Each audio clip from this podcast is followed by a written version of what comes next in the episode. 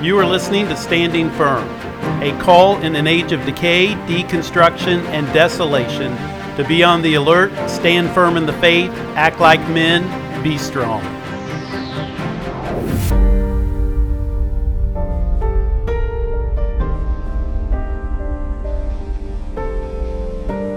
Greetings in the name of our Savior and King, Jesus Christ. Welcome back to Standing Firm, a podcast of Holy Trinity Reformed Church. I am your host, Pastor James Brown, Junior, and for the purpose of this episode, we are going to inform you of the purpose of this podcast. So the purpose of this podcast is to inform you of the purpose of this podcast. Now, I'm being a somewhat facetious with the language, but there is something important to transmit to our audience about this podcast. We have recently started podcasting again after some long periods of silence, and although our numbers are down, but only slightly so far, um, we so we do thank you for listening, but um, we thought it might be important to kind of restate some of the ground rules, you might say. So over the years, we have produced audio programs going all the way back to the late nineteen nineties and early two thousands, when we produced a program on F M radio and shortwave radio. That transitioned to podcasts, but in recent years, we've not produced much content. Things change over time, and we have been focused in other ways and on other things in the work of the church, even though our purpose from the beginning on radio and in podcasting has always been about the local church. Our desire has been to edify the saints and to evangelize unbelievers. And yet, it is not just that things have changed with us. There has been a radical change in individuals, families, churches, our nation, and Western civilization. And these changes have not been for the better. Although the internet can be a useful tool, what we have discovered over the years is that the development of social media has been unhelpful, and there has been an additional and has became an additional source of havoc against the peace and unity of the church. There is this full-on assault to destroy our institutions, with the church being the primary target.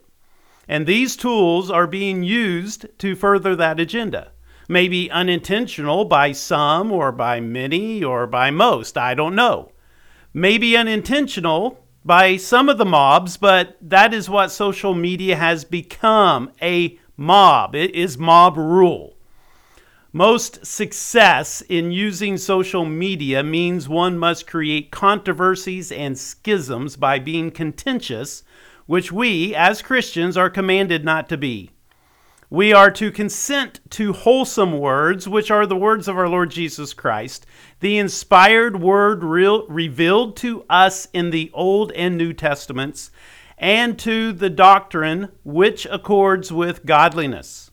But we are not to be contentious by being obsessed with disputes and arguments over words that produce ungodliness.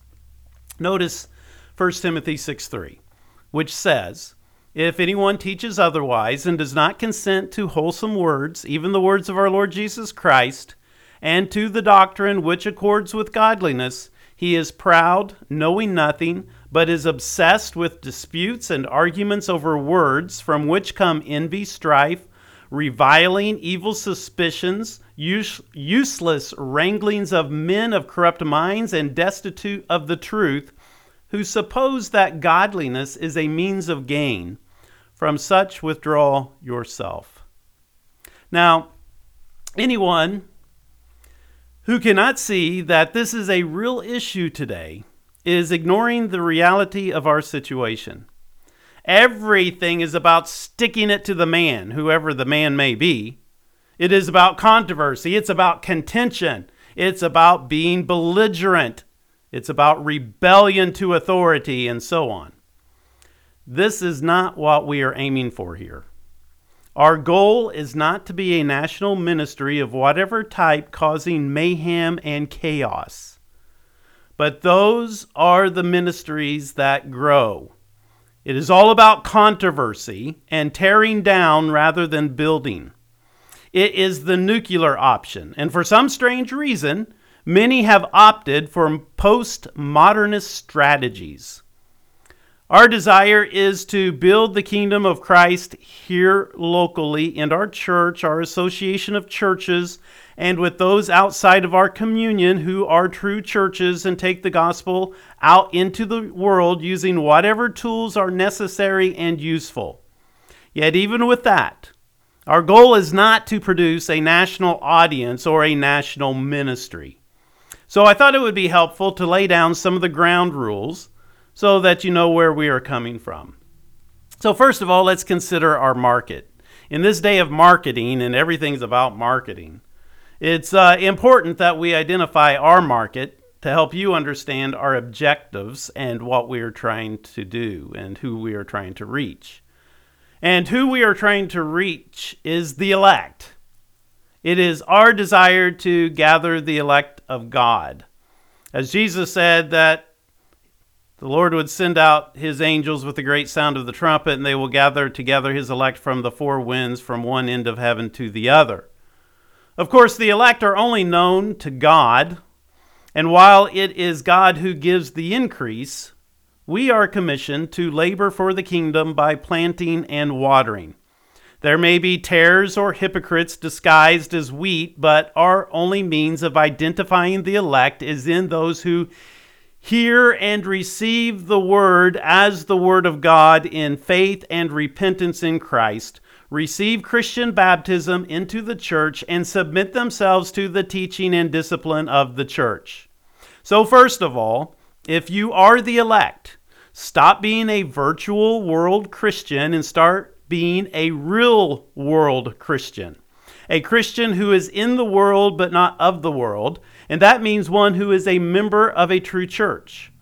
A true church, of course, has the three marks of the church: the faithful preaching of the word, the right administration of the sacraments, and the diligent exercise of discipline. Now, I'm not suggesting that there are any perfect churches out there, but there are faithful churches. The problem in most cases is not a lack of true churches, but a lack of true submission. And that's coming from someone who believes that we are in the midst of a very great apostasy here in Western civilization. But there are still faithful churches that remain, especially in the United States. So find a church that believes that the Bible is the absolute and final authority for faith and practice, even with all their warts and all their problems.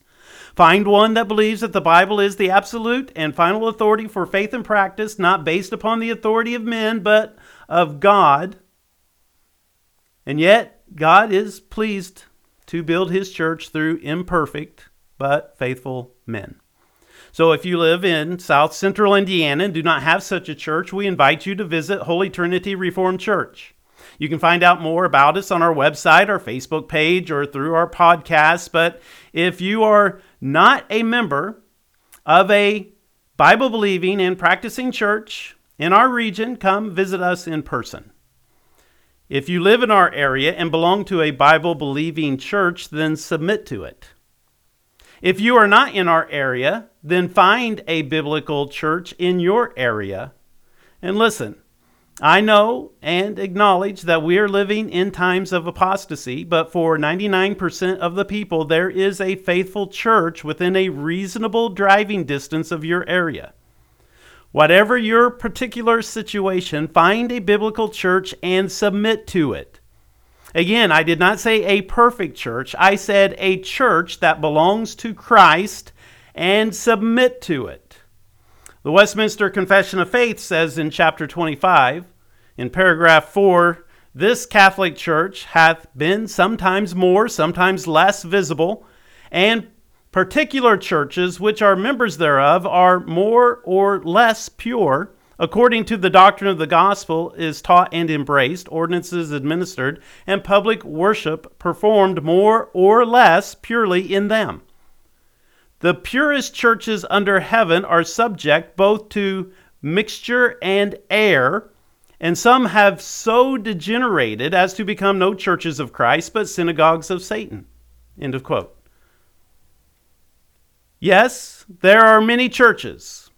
It may even be the majority of churches. It might be the overwhelming majority of churches that have degenerated as to become no churches of Christ, but synagogues of Satan.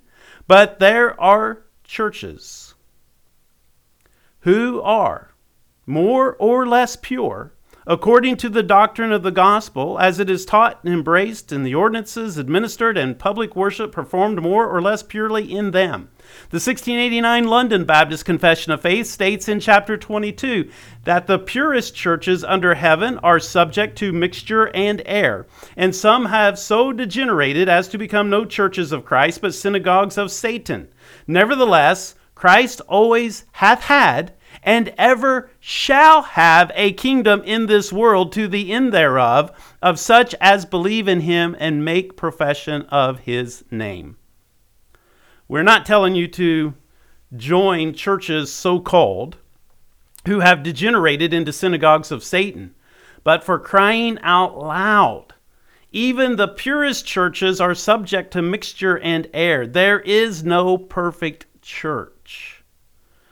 God has been pleased to use sinners saved by grace to build his kingdom. So get your little sinful self into one of Christ's more or less pure churches and submit yourself. No excuses. Stop looking for perfection and submit yourself to a Bible-believing church. Stop being a pain in the neck. Stop living out your faith in the virtual world and start building the kingdom of Christ in the real world. Caspar Olevian, a German Reformed theologian, wrote, "When God provides our eyes with the sight of an assemblage which is a member of the Holy Catholic Church, the mark having been shown of true prophetic and apostolic doctrine, under which are embraced lawful administration of the sacrament and training in all godliness, we ought to unite with that assemblage. For as he is himself our Father, it is his pleasure that the church be our mothers. In her we are both born and brought up right to the end of our lives. God is pleased by the church's ministry to quicken us by the Spirit, stamp remission of sins on our hearts, and reshape us daily in the same unto his own image. On the other hand, he who despises such an assemblage, possessing the mark of a true church, to wit, truth of prophetic and apostolic doctrine, which happens when a man does not communicate in sound doctrine and in prayers, and when he does not attach himself to the communion of saints through the visible witness of the covenant, baptism, and the sacred Eucharist, cannot be sure of his own salvation, and he who persists in such contempt is not elect." End of quote.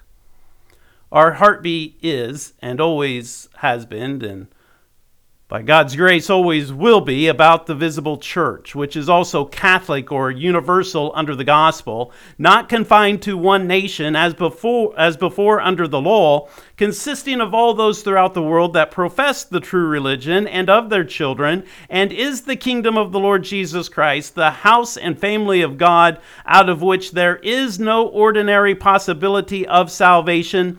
This visible church, wherein the execution of this power the Lord Jesus calls out of the world unto himself through the ministry of his word by his Spirit those that are given unto him by his Father, that they may walk before him in all the ways of obedience which he prescribeth to them in his word. Those thus called he commands to walk together in particular societies or churches for their mutual edification and the due performance of that public worship which he requires of them in the world, to willingly consent to walk together according to the appointment of Christ, giving up themselves to the Lord and to one another by the will of God in professed subjection to the ordinances of the gospel. And that is once again the Westminster Confession of Faith. So if we're really Reformed, the really Reformed does not abandon the church. And so our message here in the midst of explaining our market is this: submit yourself to Christ's church. That's our market. We are looking for the elect who will respond to the gospel in faith and repentance in Christ, baptism into Christ's church, and obedience to the teaching and discipline of the church. In a day of endless resources that are being polluted by the spirit of error, we are finding it difficult to recommend resources to our congregation without a laundry list of disclaimers. So we are simply just trying to provide a resource for additional edification for our congregation. Yes, we are also attempting to evangelize. And so our message to unbelievers is repent and believe the gospel. And our message to Christians is to repent and believe the gospel. One of the purposes of this podcast is to warn the wicked and the righteous. That is our market. Is to proclaim the gospel to every creature. To proclaim the gospel into the whole world. But our first target is our local congregation. Second, our local region of Mooresville and Canby, Indiana. And if anyone beyond these regions benefits from this podcast, glory be to God. But if you're a Lone Ranger, a Lone Ranger Christian, and this podcast does not drive you back into the sheepfold, it is worthless. Second, let's consider our mission. And quite simply, our mission is this, to preach the word. As a minister of the gospel, that is my calling. That's what Paul told Timothy in Second Timothy chapter four and verse two. Preach the word, be ready, in season and out of season, convince, rebuke, exhort with all longsuffering and doctrine, for the time will come when they will not endure sound doctrine, but according to their own desires, because they have itching ears, will heap up for themselves teachers, and they will turn their ears away from the truth and be turned aside to fables. But you... be watchful in all things. Endure afflictions. Do the work of, of an evangelist and fulfill your ministry. Our message is, our mission, excuse me, is to preach the word. I have not been called to be a shock jock, a comedian, an entertainer, a political commentator, or a sports analyst. No, my job is to preach the word regardless of popularity by reproving, rebuking, and exhorting with all longsuffering and doctrine. I am an ambassador of the kingdom of heaven, and I am to proclaim and represent that kingdom whose builder and maker is God. My concern is the absolute authority of our monarch, Jesus Christ. So, that is what we are here to do on this podcast. Preach the word. Preach Christ. Preach the word of Christ. We find this all throughout the scripture. We find this in Paul's introduction, in his letter to Titus. As he introduces, you know, as he um, begins in the a very uh, beginning of his introduction to that letter, he says that he is a bondservant and an apostle of Jesus Christ according to the faith of God's elect and the acknowledgement of the truth which accords to God, with godliness in hope of eternal life, which God, who cannot lie, promised before the time began, but has in due time manifested his word through preaching. There's always this emphasis upon preaching, right? It's by the foolishness of preaching that the lost are saved, according to Paul in First Corinthians chapter one, verse twenty-one. It's not by the wisdom of the world, but by the wisdom of God through preaching. And that's what Acts twenty-eight says Paul spent his time doing, preaching the kingdom of God and teaching those things which concern the Lord Jesus Christ with all confidence, no man forbidding him. In Acts chapter fifteen, talks about Paul and Barnabas continuing in Antioch. And what did they continue in Antioch doing? Teaching and preaching the word of the Lord. This is what ministers of the gospel do. Ministers of the gospel are to preach and we believe the church and its ministers need to return to preaching the kingdom of God. And that's all we're trying to do here is preach the word. And then third, in consideration of our message, if it's not yet clear, our message may be simplified to repent, for the kingdom of heaven is at hand. The kingdom is here, therefore believe the gospel of Jesus Christ. This is what we are here to announce, just as Peter declared on Pentecost, "Let all the house of Israel know assuredly that God has made this Jesus whom you crucified both Lord and Christ. Therefore repent and let every one of you be baptized in the name of Jesus Christ for the remission of sins, and you shall receive the gift of the Holy Spirit, for the promise is to you and to your children and to all who are afar off, as many as the Lord our God will call." Obviously, there is more, but it begins with preaching the gospel to every creature, baptizing believers in the name of the Father and of the Son and of the Holy Spirit, and then teaching them to obey everything that Christ, the Word, has commanded us. So yes, it is a message that includes the whole counsel of God to discipline and disciple believers to observe all things Christ has commanded. But the very first thing is faith and repentance in Christ, baptism in the name of the triune God, and membership in a particular congregation of Christ's Holy Catholic Church. And in this day of apostasy, that statement has just offended many Baptists, Methodists, non-denominationalists, whatever that means, Roman Catholics, and yes, many Reformed. And yet, it's the very first thing. It is as basic as you can get. And so these things are refused because there are masks to belligerate about. There are brethren to slander. There is the order of faith and repentance to argue about. There is baptism to deny. And we will absolutely not submit ourselves to the church. There are too many things to debate, too many things to argue about, that we don't have time to grow and serve in the church. Well, good luck with that. Not that luck will do you any good, because it is a fearful thing to fall in the hands of an angry God. If you do not repent in faith to Christ, be identified with His church through baptism, and surrender in obedience to the teaching of the church, you have a big surprise coming.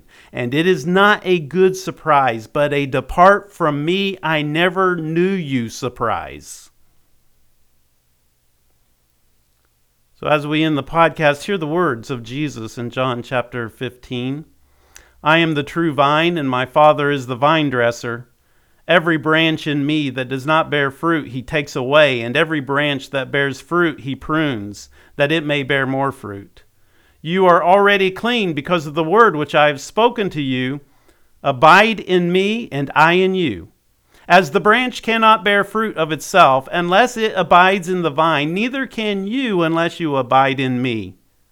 I am the vine, you are the branches. He who abides in me, and I in him, bears much fruit. For without me you can do nothing. If anyone does not abide in me, he is cast out as a branch and is withered. And they gather them and throw them into the fire, and they are burned. If you abide in me, and my words abide in you, you will ask what you desire, and it shall be done for you. But this my by this my Father is glorified, that you bear much fruit, so you will be my disciples. As the Father loved me, I have also loved you. Abide in my love. If you keep my commandments, you will abide in my love, just as I have kept my Father's commandments and abide in his love. These things I have spoken to you, that my joy may remain in you, and that your joy may be full. This is the commandment, that you love one another as I have loved you. Greater love has no man than this, than to lay down one's life for his friends. You are my friends if you do whatever I command you. No longer do I call you servants, for a servant does not know what his master is doing, but I have called you friends, for all things that I heard from my Father I have made known to you. You did not choose me, but I chose you and appointed you that you should go forth and bear fruit, and that your fruit should remain, that whatever you ask the Father in my name, he may give you. These things I command you, that you love one another." End of quote. That is what we need to return to. And that is the message we need to return to. Repent or perish. Submit to Christ or be burned in the fire.